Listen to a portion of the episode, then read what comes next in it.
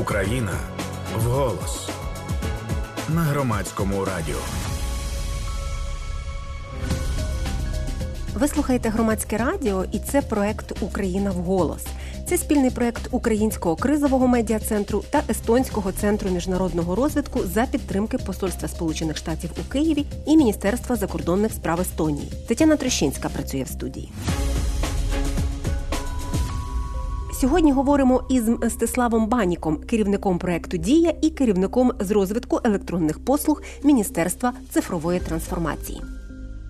Як загалом переорієнтувалися е, електронні послуги Мінцифри? Можливо, все-таки е, і про дію варто напевно говорити, так і з початком широкомасштабного вторгнення.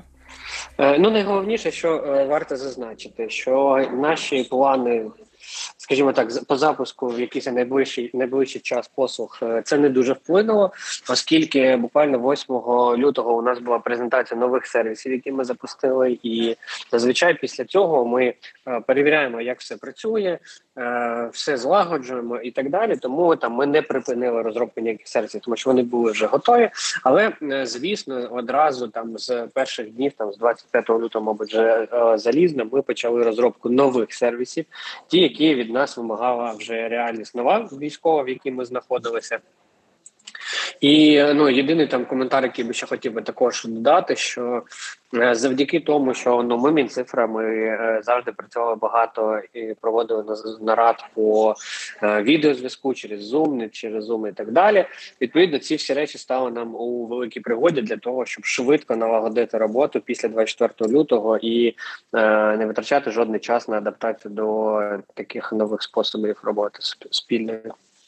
Якщо говорити конкретно про застосунок дія, то що зараз із користувачами? Вони зростали, зменшувались? Яка динаміка от протягом вже майже чотирьох місяців? Ну не чотирьох, трьох з половиною. Е, користувачі е, насправді ну не хочу там хвалити себе сам, але похвалю користувачів і застосунок.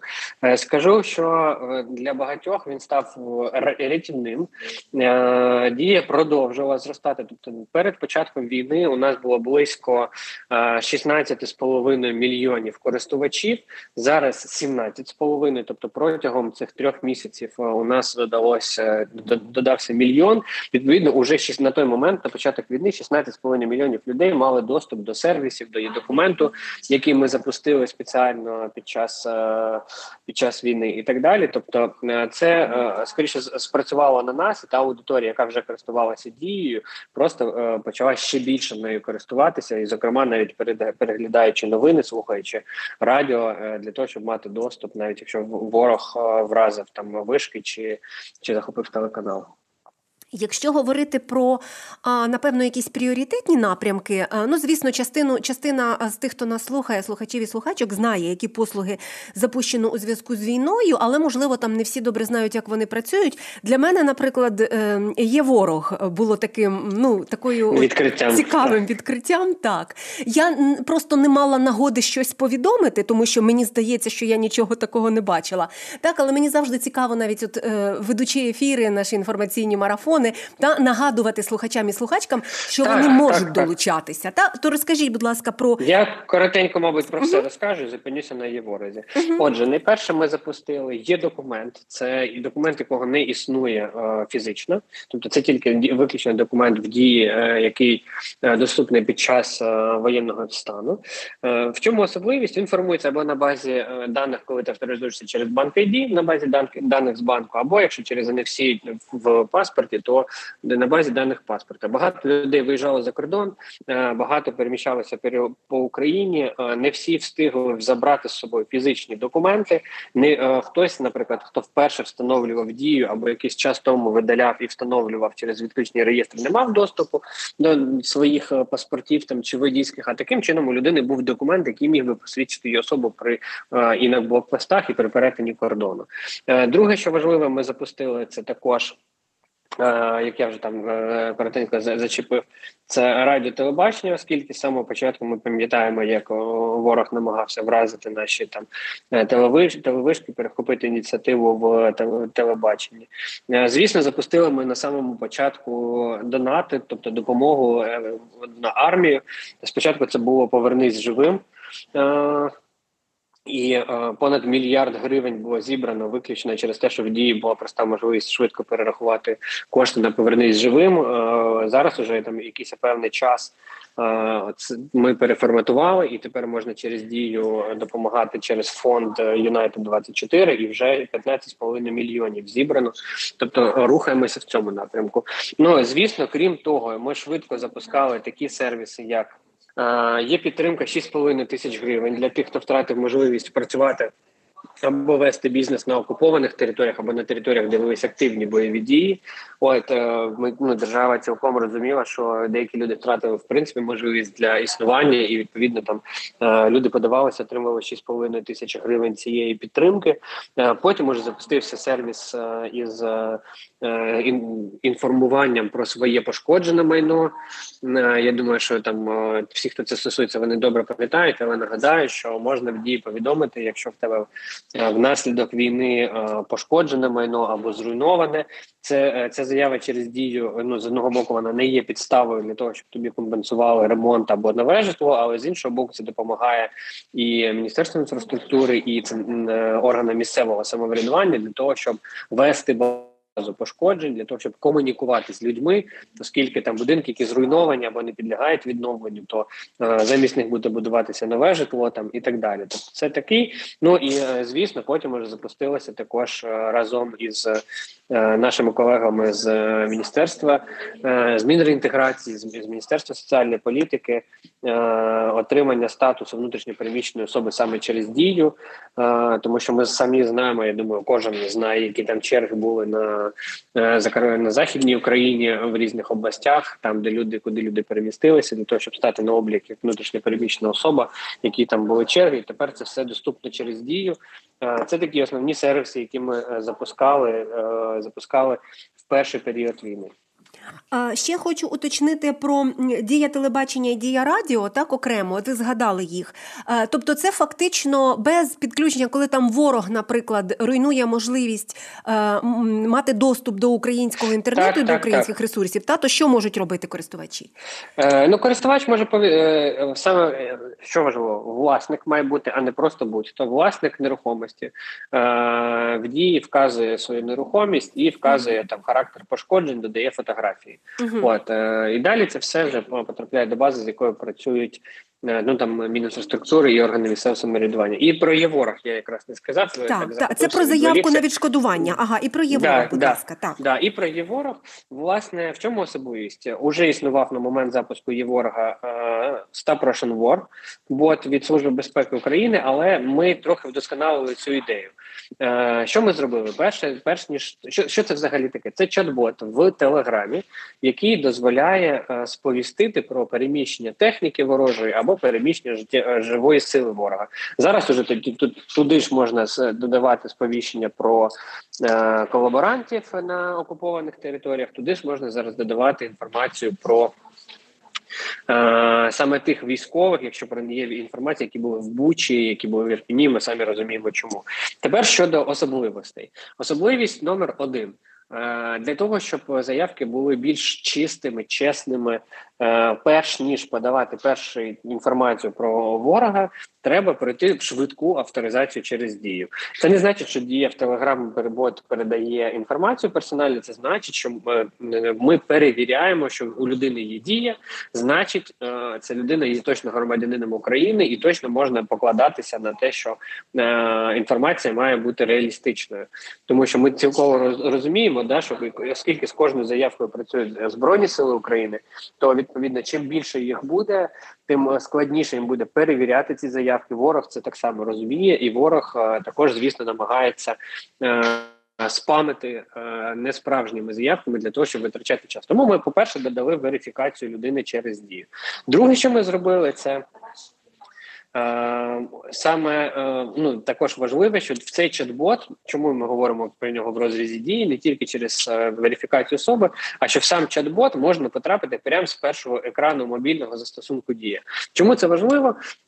Ну і далі ти перейдеш в телеграм. Чому це важливо? Коли ти бачиш ворожі танки, чи ворожі БМП, чи ворожі, там людські сили, то ну Останнє, що ти маєш робити, це згадувати, як пишеться назва чат-боту, шукати його в телеграмі і сповіщати.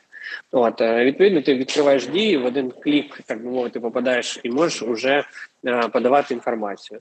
Ну і е, третій момент, на якому важливо зупинитися, це те, що е, у нас є перша лінія така менеджерів, яка перевіряє ці е, цю інформацію, яку подають до чат-боту для того, щоб збройні сили дійсно віддавали уже перевірені заявки, з якими можна було працювати. Понад 300 тисяч у нас було вже звітів, так би мовити, інформації поданої через цей чат-бот.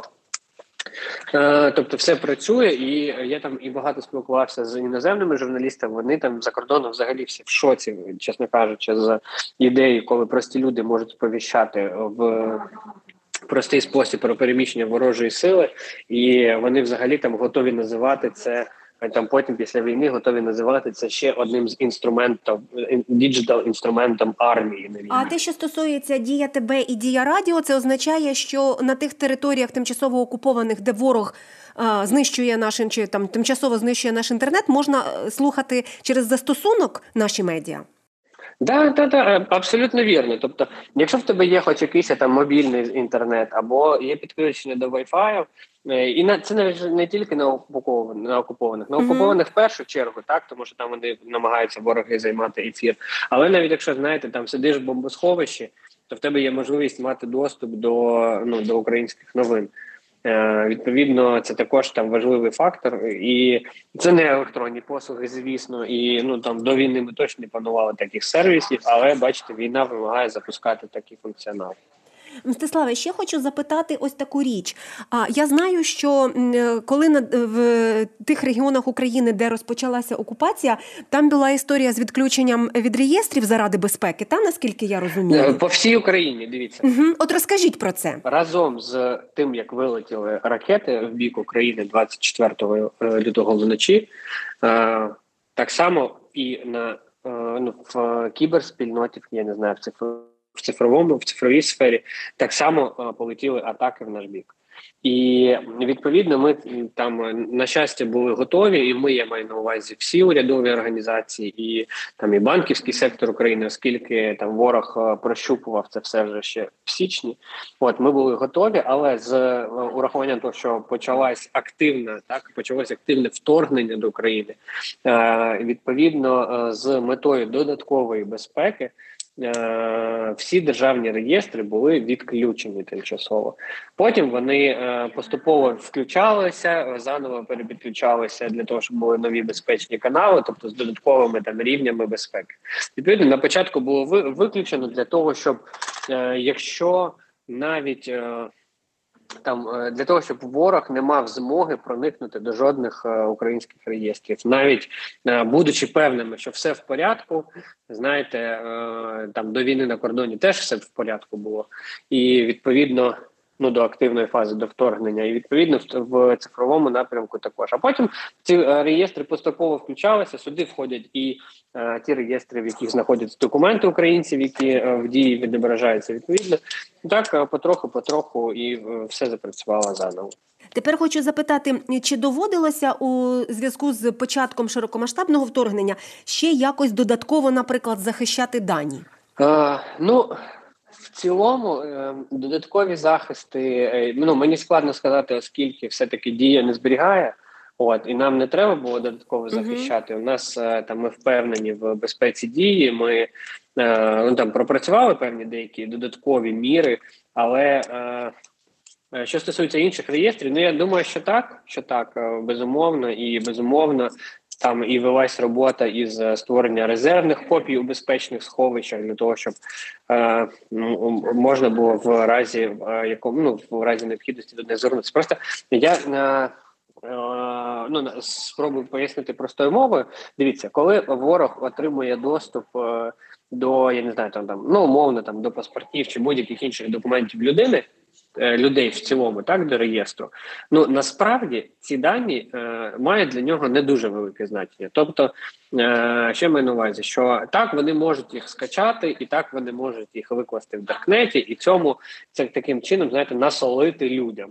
Але е, в разі е, там ну кібервійни між державами набагато більше можна вбачати ціль в тому, в тому, щоб умовно ворог отримав доступ до реєстру і просто видалив всі дані. Тобто, е, ну умовно, знаєте, в певний момент щезли всі паспорти, наприклад. Угу. Щезли, ну ну це те, що могло б статися, якби ми були недостатньо захищені. Там або щезли всі пенсійні посвідчення. Ну, ви розумієте, так, і слухачі також. Е, І відповідно там е, Безпека, по-перше, щоб ніхто не отримав доступ. По-друге, резервні копії в безпечних місцях відокремлених для того, щоб якщо таке станеться, і якщо е, ворог е, видалить там якісь дані, можна було розгорнути їх заново. Але як бачимо, ніяких таких інцидентів не трапилося. От і ну я би хотів сказати, що на даний час і з початку війни, і з атаками, які були в січні місяці, то е, ну доволі таки непогано підготовлена там е, наша цифрова інфраструктура в державі в різних міністерствах. Угу. Ще хочу запитати про Starlink. От пригадую березень ці всі фотографії, де на деокупованій Київщині люди там масово та от пам'ятаєте, ви це не лише на фотографіях. От е, намагалися та повідомити своїм рідним, що у, у них завершилася окупація, що їх звільнили збройні сили, і так далі. Загалом, що змінило отримання Старлінку для України?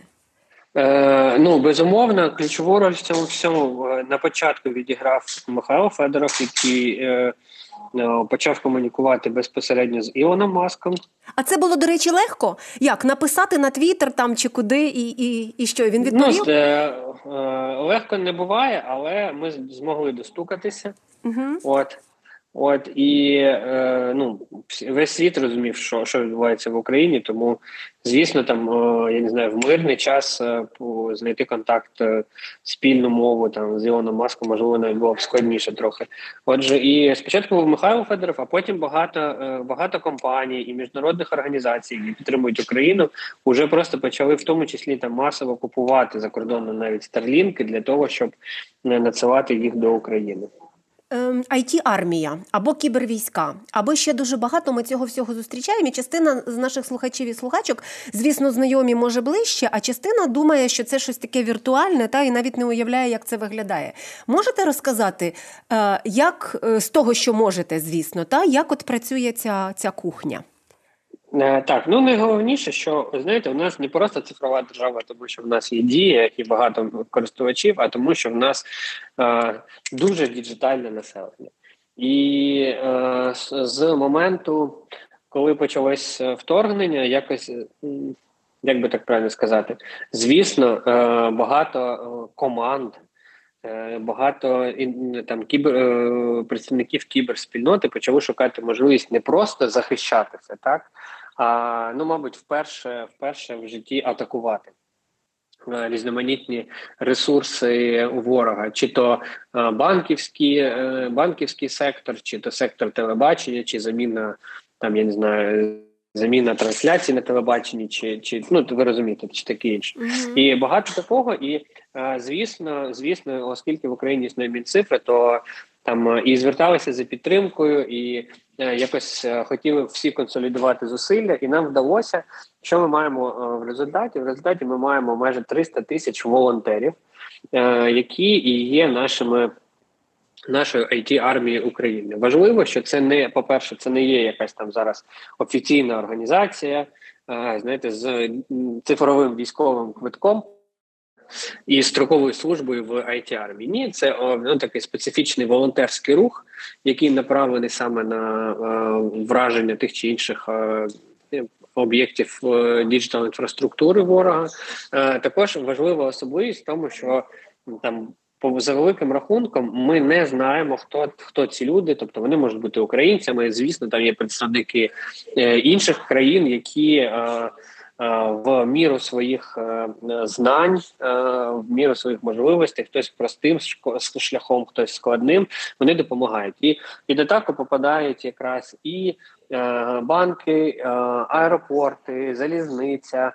Сервіси доставки, там купа купа всього. Тобто у нас є відкритий канал в Телеграмі, от де публікуються завдання, публікуються цілі, і потім публікуються результати Е, результати такого е, ну такої атаки. От, наприклад. Там 5 червня зламали сайт Міністерства будівництва та житлового комунального господарства Росії. Там змінили інформацію на нього. Е, Є ще великий ряд сайтів, тобто є атаки на телеканали і тому подібне. Але дійсно це грандіозний такий приклад. Знову ж таки, е, ну світ ще не знав таких прикладів до початку ну, російського вторгнення 24 лютого, коли б Е, така людська спільнота із е, просто громадян, із представників спецслужб, е, не якихось там угрупувань хакерських, які б стільки зусиль докладали для того, щоб боронити боронити там Україну в кіберпросторі, наносячи болючих ударів саме в діджиталі своїм ворогам. Це була розмова з керівником проекту Дія Мстиславом Баніком, і так само він керівник з розвитку електронних послуг Міністерства цифрової трансформації. Тетяна Трещинська працювала в студії, і це проект Україна в голос на громадському радіо. Слухайте, думайте. Україна в голос. Спільний проєкт громадського радіо і українського кризового медіа центру.